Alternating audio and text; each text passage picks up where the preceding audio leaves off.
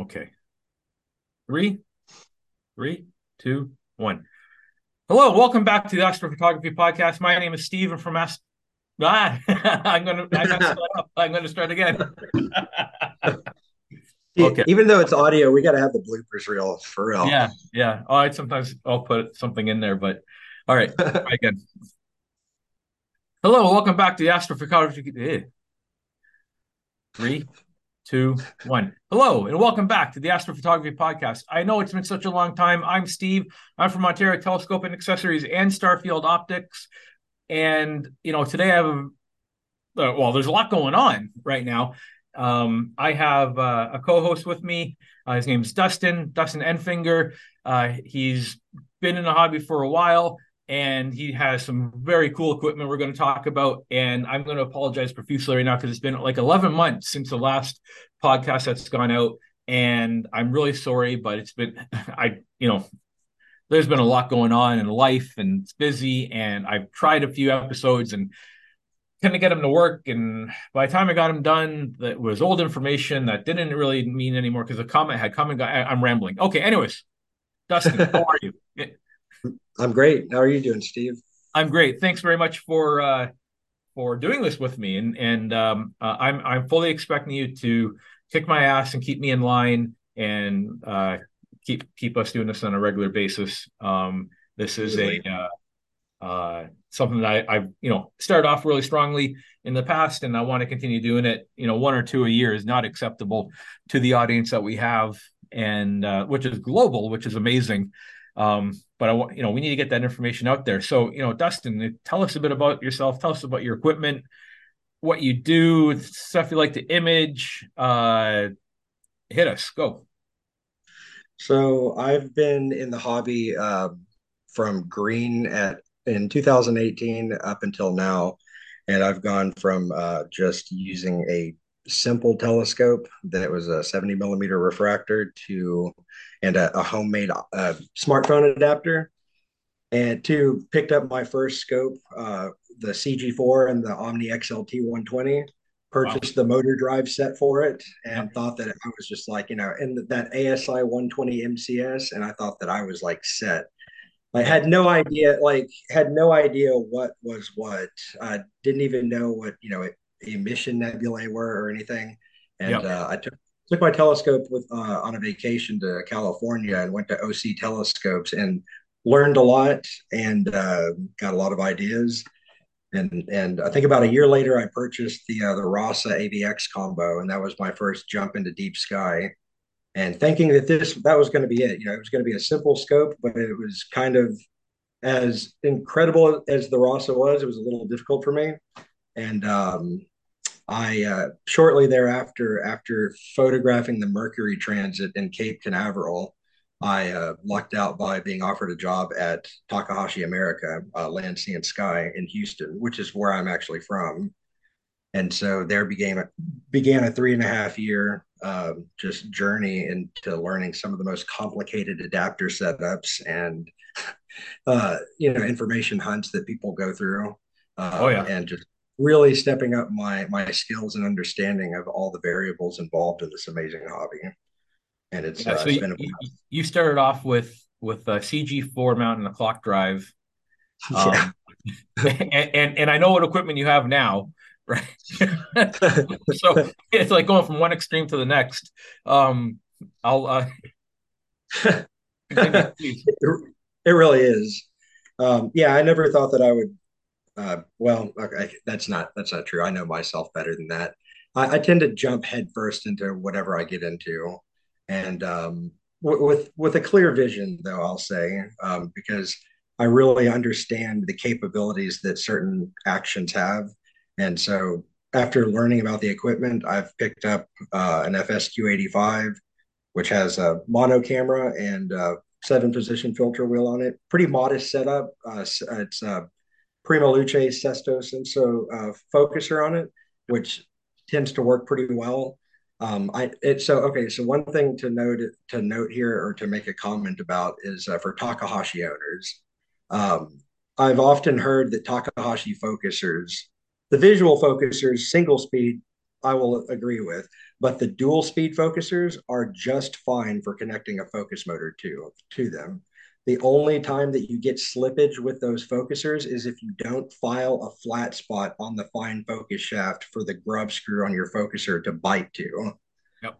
Like I shot with the TOA 130 with the Sesto Senso at the Zenith and never had an issue moving that filter wheel and camera. So, yeah. oh, they, it, it, uh, they look like very simple uh, focusers.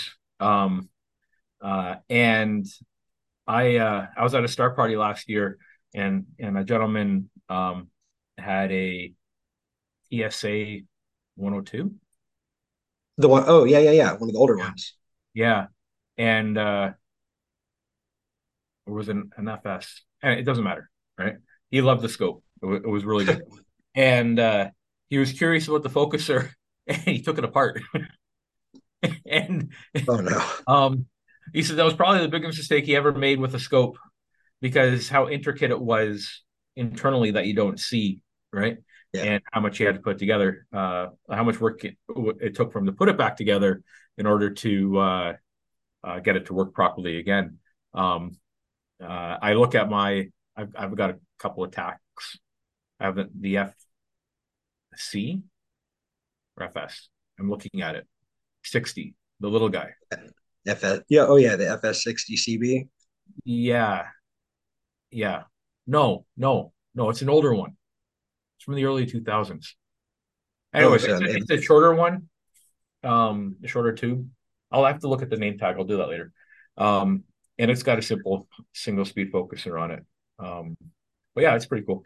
But yeah, so okay, you have you have Taks, which is awesome, right? So like I said, yeah. going from one extreme to the to the next. Um, you have an observatory. You've got a couple of mounts, right? Everything's set up on that. You're an Ioptron user, which is awesome, right? Yes, I use Ioptron. I love Ioptron.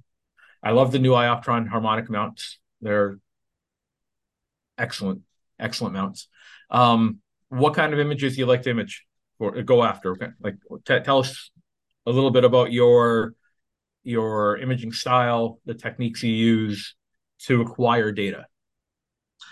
So, um, what some of the I think the best things that you can do because ultimately, you know, with time being the factor, right? Because whether you're somewhere that just has bad weather consistently or you just work too much or just whatever the case may be that you don't have you have limited time on the sky um, you want to make every single sub exposure count that you can um, so one of the things that I did that profoundly increased the tracking, uh, the guiding accuracy of my CEM 70, which is just the base model, no encoders on it, was um, going through the gear, the gear meshing procedure, but kind of thinking of it in a different manner. Uh, so what I did was I put the scope in park position loosened the the uh, ten, the uh, lock screw and then slewed the mount while tightening the tension screw until it bound that axis up and then just let off of it enough to let it start moving freely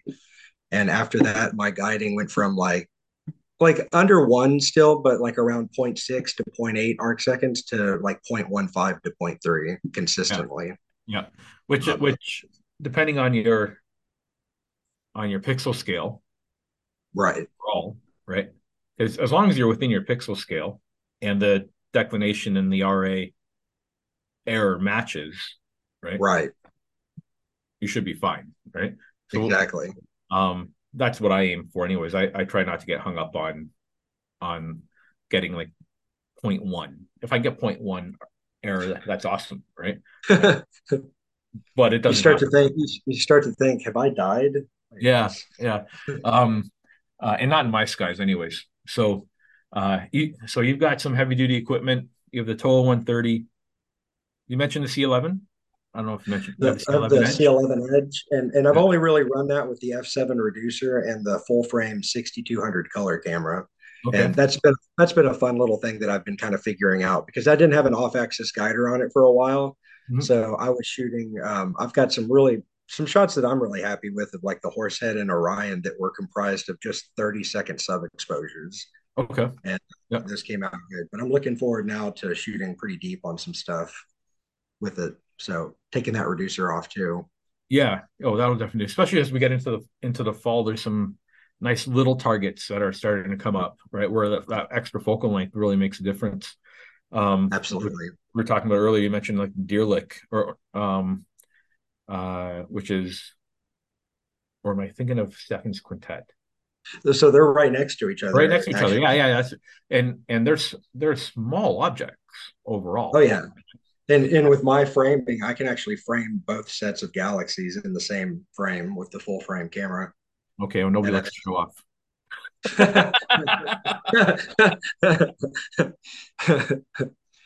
yeah. Should, um, should have thrown like a smug little yes, yes. Yeah.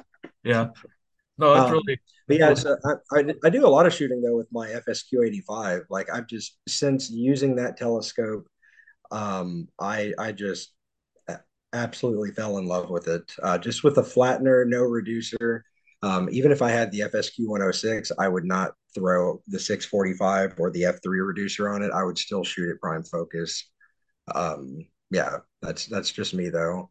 And uh, you, you, know, another I'd say most of my components are iOptron for for what's carrying these rigs, and um, and then the FSQ and then the C11. But I've got Eagles on both of them running them. Um, you know, Tom Bramwell's the man. I, I go. I've been working with him through Takahashi for a long time. Actually, from when he very first started and kind of broke ground, which he's yeah. now doing a second time on having an actual show uh, showroom. Yeah. So yeah, Tom, Tom's awesome. Yeah. Tom's a great guy. Uh, I met him just as he started with Prima Luce, and I was at AIC, and he was telling me he had just come back from Italy, and you know everything had been exactly, um, which was really really cool. Uh, and um, yeah, no, Tom Tom's awesome. Yeah, he's he's really just uh, you know, like I, I try to go i would try to go above and beyond in helping customers out because i know that this is an incredibly um, if i think that something's really technically dense and challenging then i think that you know it's probably likely the same for for most other people just trying to get into it uh, blind for the first time. So i really try to help people out and and maximize their potential for success. And tom does the same thing. I mean, he's he's been on the phone with me or, or Facebook, you know, two o'clock in the morning, which he has the benefit of the two hours uh, behind me. So, but yeah, he's just um, yeah, unpre- unprecedented product support and knowledge. All those years at, at Apple definitely helped out.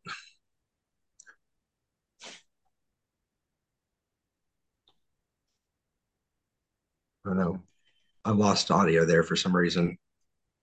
No, yeah, I'm here. Um, I, I, hit the mute button on my on my microphone because there was something happening out, outside my office. Um, it's this is live, uh, live. so, um, yeah, no, that that that support at two in the morning, right? Um, I think there's there are a few people that are very dedicated to the hobby, uh, to the business that do it, right? I'll I'll be out imaging on my backyard um, observatory and an email comes in and you're up. And if it's a simple thing you can answer right then, why not? Um, Absolutely. Yeah. But you, you, uh, you also do um, support and, and, and setup and, and remote assistance and, and training. Am I right? Is that, that's something that you're doing yourself? That is correct. Um, so it's something that I kind of, uh, you know, is kind of just like a, uh, an afterthought or something that I kind of saw there being potential for when I was uh, working at, at, Takahashi. Because you know, again, so many customers would come in that are either just trying to step up their game, and they they see someone who's doing well at what they want to do well at, and so they like, hey, you know, how could how can you help me out with this? So I've done in-person astrophotography instruction on any level, um, just you know, polishing out some some little acquisition details in, in equipment setup or just from ground zero, from from building a rig up. Um, and I've done this for both uh, remote permanent setups as well as you know just someone ha- having a small camera rig in their backyard. And um, so both instruction and then like like you said the uh, tech support because and this came from from Takahashi as well having a customer on a road trip from uh, an RV road trip from Florida to California was set up for his first night of imaging with his setup that we built and was having all kinds of problems. So using his uh, cell phone's remote, uh, or sorry, uh, mobile hotspot, I was able to get him to download a remote desktop program, log in, and within an hour he was taking his first images. That's so awesome. it's something I'd like to know that you know people have available. So especially if there's traveling somewhere for this, that someone that that understands what to look for can can come in and either fix it show them, teach them what's going on so that they learn about that moving forward, or can identify that, hey, it's probably this cable that's bad. And, you know, at least you know what's going on with it so you can resolve it. Yeah, no, that's awesome. So, you know, if, if, if you're out there and you, you want to get some, some assistance, uh, you want to talk with Dustin, um, have him remote in, uh, or maybe even come out to see you or something. Um, to that effect, uh, how would how would someone get a hold of you right now? So I'd say at the moment, um, my Instagram account, which is uh, pretty, it's uh, you know really original. It's Dustin Lee Astro. Um, so that's uh, that has a contact link with my email, which is aperture driven at gmail.com. And cool. so you can just drop me an email there and um, and then we can link up and, and sort out what we're doing. Yeah, we'll we'll put we'll put that those that that address in the in the link in the in the description as well if people want to find it. Um, so you've got some heavy duty equipment. You're taking some. What's your favorite object to image right now, this time of year, that you can go back to over and over again, not get bored of it. Different variations, um, uh, different palettes, like that one object. You only get to pick one, and it's like trying oh, to pick man. your favorite child. one, right? And and and uh, that that is like yes, this is what I like. This is the the, the object I like. The peace day resistance. um, and all the French Canadians are like, oh no. No. Um, You're get me in trouble.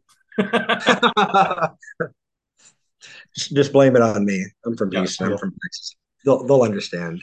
Yeah. Um, I would say at the moment, like I'm kind of at an in between point. I mean, I I love the the Pleiades, and I still haven't. I have a 90 minute Pleiades image that is actually quite phenomenal for the amount of time that's on it. But I have wanted to go back and really dive deep on that and get those super faint clouds around it. Um, I think one of the best astro photos I've ever seen was actually I saw it on the Anacortes website, and it was of, of a TOA 130 NFB shot of the of the Pleiades, and it just it looks like you're sitting right there next to it.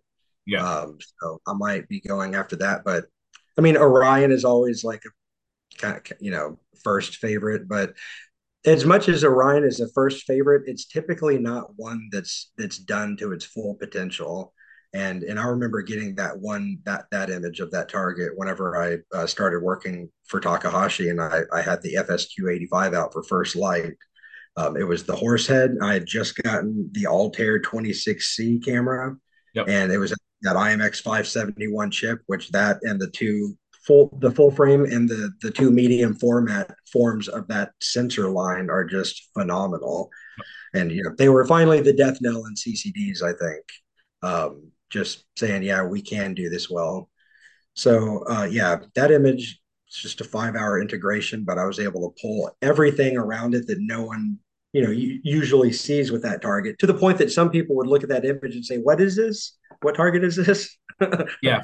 Yeah. I've seen, I've seen a few really good Orion shots where you get all that extra nebulosity and dust around it. Oh yeah. It's done really, really all, well. All, all that goodness yeah, because there's some really cool stuff under the Running Man too. Like there's like like uh streaked lines of the dark nebula in front of that kind of yep. faint glowing blue stuff. It just looks really cool. Yeah, when you really put some time into it. Um, yeah. So I, so at the moment, I'd say maybe Andromeda, um, which I actually haven't done too many variations on, but right now I started a uh, a mosaic of that with the C11. Oh wow! So I'm going to be doing a nine panel mosaic of it. So I'm looking forward to that. Wow. That, that, that, that's going to be a big shot. Um, yeah. Yeah. That'd be Rough, roughly 500 500 megapixel shot. Yeah, I'm really interested in seeing that when it's done. Absolutely. Yeah, that'd be really cool. I um uh you know, we're getting into the in, into the falls now, so the targets are coming up. Um I I'm a big wide field guy. I like I like doing the wide field shot. Um because it's easier. your your um, heart and soul shot was awesome. Thank you. With that with that with the Sky Hunter. Yeah. No, I, I like that wide field. I like to get all that extra data around it, like to to surround everything or multiple objects. I once framed. I never took the shot, but I have um an Askar. Um. Oh, what's it called? The FMA 135, the little small oh, nice. guy super yeah. wide, right? Super super wide.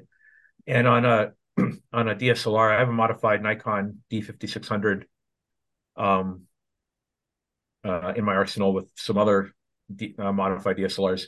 Uh, but I was able to get like five, and I have to look at it again. I think I can get it now, like five different ob- major objects in one shot, right? Nice. Without land, right? So like a real, right? So I'd like to, I'd like to try to do that. And I that I really like that wide field thing. And then it, for for me though, to be honest with you, because I'll go, I don't really have the skies where I am uh, that are very good, but I'll go camping once a month on a new moon weekend, and I like to go light, and I don't want a lot of equipment, and I just want to set it up, polar align, go, and I don't want to mess around with anything else with it, um, right? Because I I find in, in that situation, if you if something's not working, you end up spending half the night fighting with the gear, and we get uh, up here in Canada, anyways. I don't I don't know what it was like for you down in Texas, but um, this past summer the weather was horrible um, for and weather-wise, and then we had the smoke on top of it from the forest fires. Um, so we had very very few clear nights. So when you get a clear night, you want it to be good, right? Like you don't want to waste it. And, and uh, that's almost why I don't even bother with mono sometimes because like it's just more work I have to do later. And I know the mono guys are probably like cringing and swearing my name right now. I use mono too. Don't get me wrong, right? My backyard observatory is mono, um, just because of the, the skies that I have. It's all narrowband I have to do, but um, yeah, I like to have that light white, and just the wide field thing is really cool. One of my favorite shots uh, was with uh, Nikon D810A, right? So it's hydrogen alpha sensitive already. And I set my lens to 80 millimeter because it's an 80 to 200. Um, and I pointed it towards Cassiopeia and I got Cassiopeia and I got Heart and Soul and I got, I got a little bit of the double cluster and I got Pac-Man and I got but just a whole bunch of things. There's so much there, right? In, in that region of sky. And, uh, um, uh, my friends make fun of me saying he's doing Cassiopeia again. I'm like, yeah, I am. Right. So there's, so much there. Um, sort of like Orion. There's so much in Orion that you can you can imagine. Oh yeah. Right. Um, you know, that entire Orion, constellation is full of stuff. Yeah. Right. I, I didn't like. I, I looked through a book, turned left at Orion.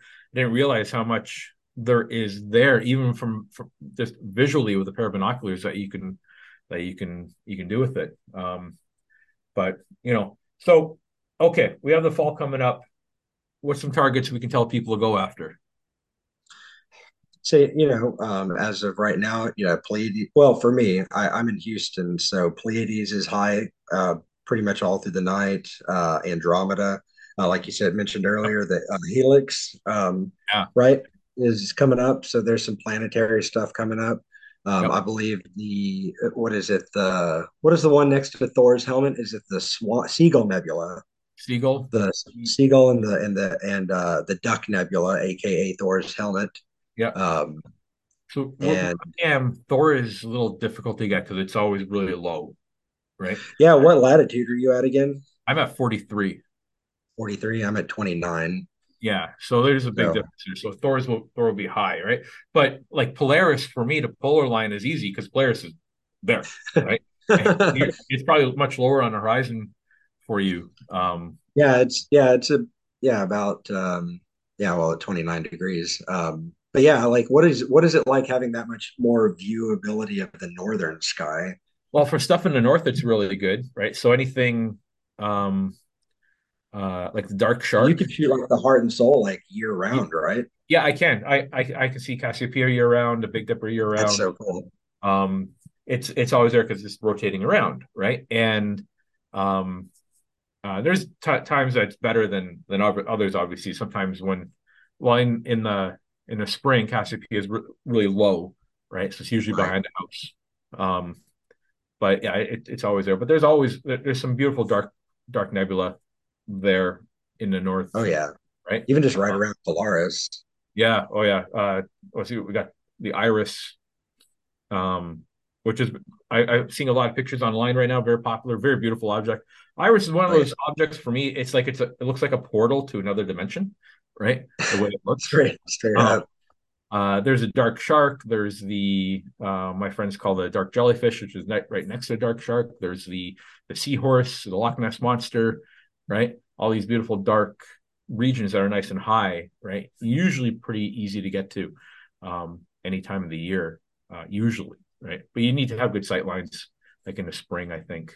Um, and you don't want it to get too low, right? And then you're kind of imaging in the muck, right? And exactly, yeah. Um, Way too much atmosphere. Yeah, but you know, Helix for you, I think would be really good, right? Because it'd be higher than it would be for me, right? The Helix right. short time window, but it's nice and bright, so you can do some imaging on it over a couple of nights and still get a lot of nice detail on it. And then um, there was another one too. Um, well, you mentioned Andromeda, M33, right? M33. Um, that's a right now. I can still get a little bit of time too on some of the Milky Way core stuff, like the, yeah. the Eagle and Omega. Yep. Yeah, um, you, uh, yeah, you should be able to. It's kind of over for us now.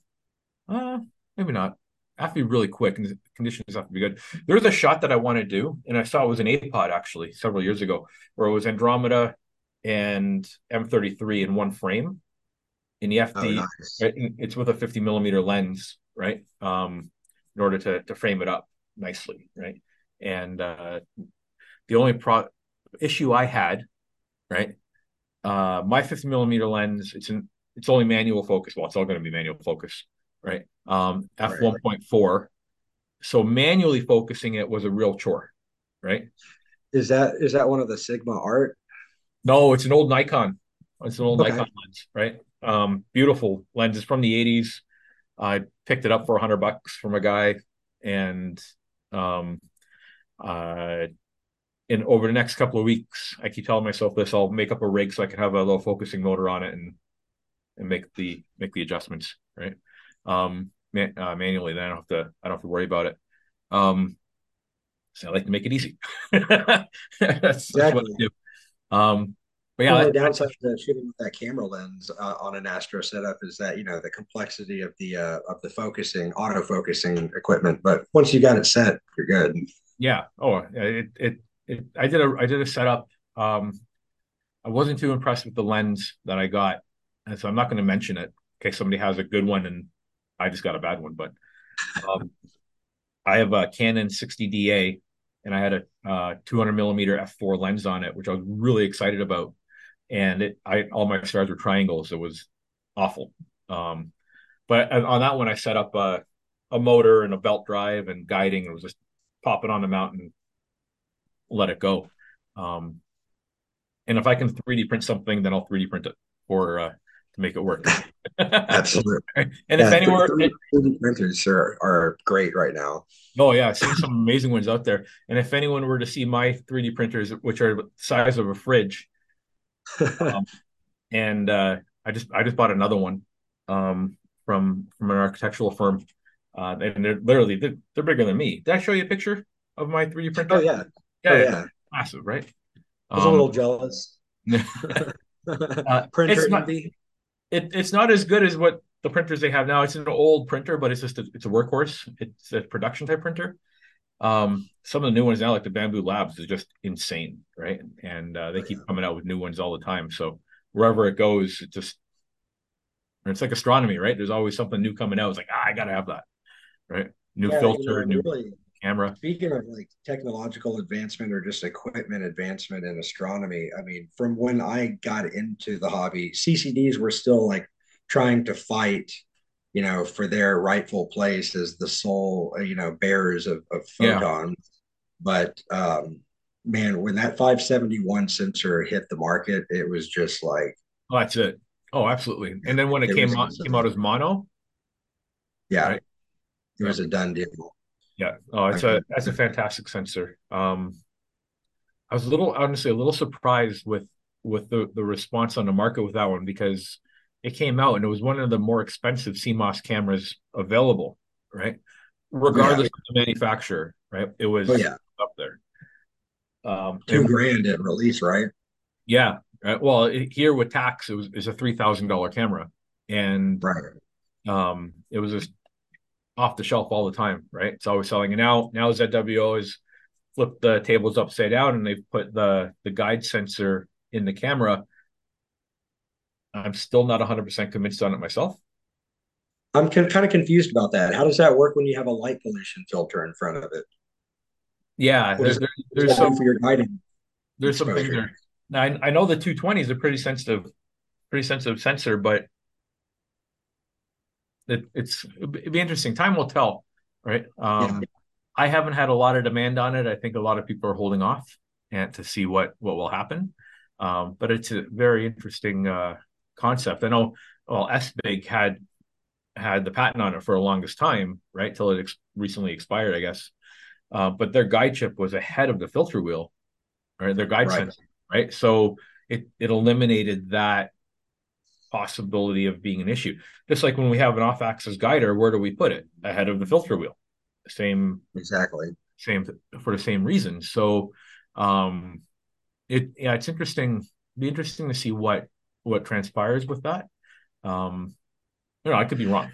I mean, maybe this, maybe you're, you know, I think you may be right about uh, the sensitivity of the 220 sensor, which seems to be some of these new planetary cameras and smaller sensors that they're coming out with have incredible, um, not not just, uh, you know, I mean, the frame rate on them are on some of them are is is unbelievable, but um, the sensitivity and where in the where in the what is it? The the bandpass range its sensitivity lies makes some uh, cameras good for you know if you want to try out like infrared guiding where you're using an ir pass filter to get yep. more stable guide stars yep. uh, if, especially if you have you know rougher seeing where you're at. Like that's something that i've played around with and that's that's kind of cool.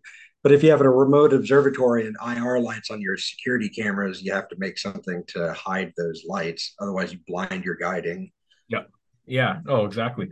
The it, the 220 is an interesting camera. It, you know, it's a fairly decent size sensor, um, and the pixels are huge at four four microns. Right? right. So maybe that lends to some of it its ability to be able to u- be used as a guide chip in that scenario, right? Um, it's not a new sensor though; it's been around for quite a while. I think now it's just being adapted really? into yeah. Um, no. Now I, that's what I've been told by other people in in the industry. Uh, that's been around. Like I think it predates the 120. Oh wow. Yeah, I think. And if somebody's out there listening and I'm completely wrong, I apologize. Uh, and please, please let me know. Yeah. so yeah, so it'd be interesting to see what happens with that camera, right? Um, uh, they're just now starting to come out onto the market and being delivered from from ZWO. So it's uh, if it works, hey, that, that's great. I think you know less equipment to have to fight with, right? One less cable. That's that's you know one of the things I really loved about all I've owned countless iOptrons. Um, you know, I, I started with the uh, the CEM60 EC, and I've owned two of those, um, two of the CEM 70s, just with iPolar. i I I currently own a SkyGuider Pro, uh, I've got the William Optics upgrade, and I think you know we were talking we were talking about some upgrades uh, ideas you have for the Sky Hunter, and I think the William Optics upgrade that gives you that. I don't know so much about the counterweight shaft extension, but the uh, the high precision base for it definitely yeah. would really, you know, step that up to an ex- another level. Yeah, um, but having the integrated electronic polar scope is is was really amazing. Sure. Um, even even when I couldn't see uh, Polaris, as long as I saw enough stars around it, it would give me, you know, the estimated area where the dot was. Yep. Uh, so yeah, that was that was really cool starting out. and yeah. uh, just the lightweight nature of the mounts and just how quiet they are, how fast they are is. Uh, I I got myself uh, an IEQ 30 several years ago, and that thing was super super quiet. I thought it was broken. Yeah. I was in a very dark spot and I couldn't see it move. I was getting upset that it wasn't moving, and, and, then an image comes in like, oh, okay, it is. It didn't, it work. Uh, super super cool. Uh, that on how quiet it was. Um, the uh, the Sky Hunter is pretty neat. I really like that mount. I need. I I think there's a couple of things I don't like about it, but the performance wise, it's really good. Um, and I've had several Ioptron mounts myself. Uh, Sky Guider, Sky Sky Tracker, Sky Tracker Pro, well, Sky Guider Pro. I had a ZEQ 25, uh, CEM 25 EC, IQ 30, IQ 40. I had a 60. That's eighth. I think I ended it there. Yeah. If I were to buy a mount now, I'd probably get the new HAE 69. Right. But I have, I already have a, a harmonic mount. I have the Rainbow Astro RST 300, and that that's just a beast. But, Is that uh, the one with uh, like the 115 pound payload? Yeah. Oh, yeah. I remember that one from uh, AIC. oh, it's higher than that. Is yeah, it 50, what, what? What is 50, it? 140? 55 kilos, which is uh, 130. Oh, sorry, 121, 121 pounds. So yeah, that's yeah, that's pretty unreal. Uh, that that would you know support the uh, the dual TOA 130 rig that I want to build. Yeah. So yeah, I mean, actually, I want four TOA 130s on a single rig on a single platform, imaging LRGB simultaneously or yep. double oxygen and, and HA and S2. Very cool. So I've got some pie-eyed dreams. Yeah. Um, Monster rig. Oh man, that would be insane. Just dealing with the potential flexure. Gotcha. Yeah. yeah. So, so um, yeah, you know, one of the things I, I enjoyed most of, of, about yeah, this was just another, I guess, kind of obsession that I got into, but it was uh, it was it was a lot more. It, it was a lot deeper for me, uh, just in terms of everything that it's it's given to me. Um, you know, and I think Trevor Jones said one time, you know, astrophotography gives you so much more back than you put into it, and um, you know, it definitely does. I mean, the opportunities that Chris and Marcy gave me at Takahashi, uh, Land, Sea, and Sky, where you know I was able to travel at, to Utah and train a customer's staff on operating our equipment. And so I got to see like a Bortle one sky, like you know, ink black from horizon to zenith Wow. Uh, when I was used to just like shades of navy at best. Yeah. And uh, and then meeting everyone at AIC, meeting being right next to Tom there, and just kind of powing around with him. And uh, and and I think I believe I met you there, and and just countless other people. You just meet all these brilliant people that are involved in this amazing hobby. And, then NEAF this past April, and it was just it's been phenomenal. Like I've really really enjoyed the ride. Awesome. Yeah, I think I think we met at NEAF I was at AIC. Yeah, yeah. I don't think we actually we I don't think we met met there. Um, but yeah, we met at NEAF, and that was uh, that was really cool. So, um, yeah, I love I love the industry. I love the people that I meet with it, right? And and where it, where it's taken me. So, I really really enjoy it. But I think uh, I think we're going to have to continue on our conversation and and getting some more technical stuff on our next podcast. And that sounds uh, good. Yeah, we'll do that. So we'll leave it there thank you everybody for for tuning in and listening um, and subscribing. Greatly appreciate it as always. Uh, share this podcast with your friends and um, uh, give us a like. I guess that's what they say on TikTok, right? Subscribe and give us a like. there you go. um, so yeah, we'll uh, talk to you then. Clear, clear skies, everyone.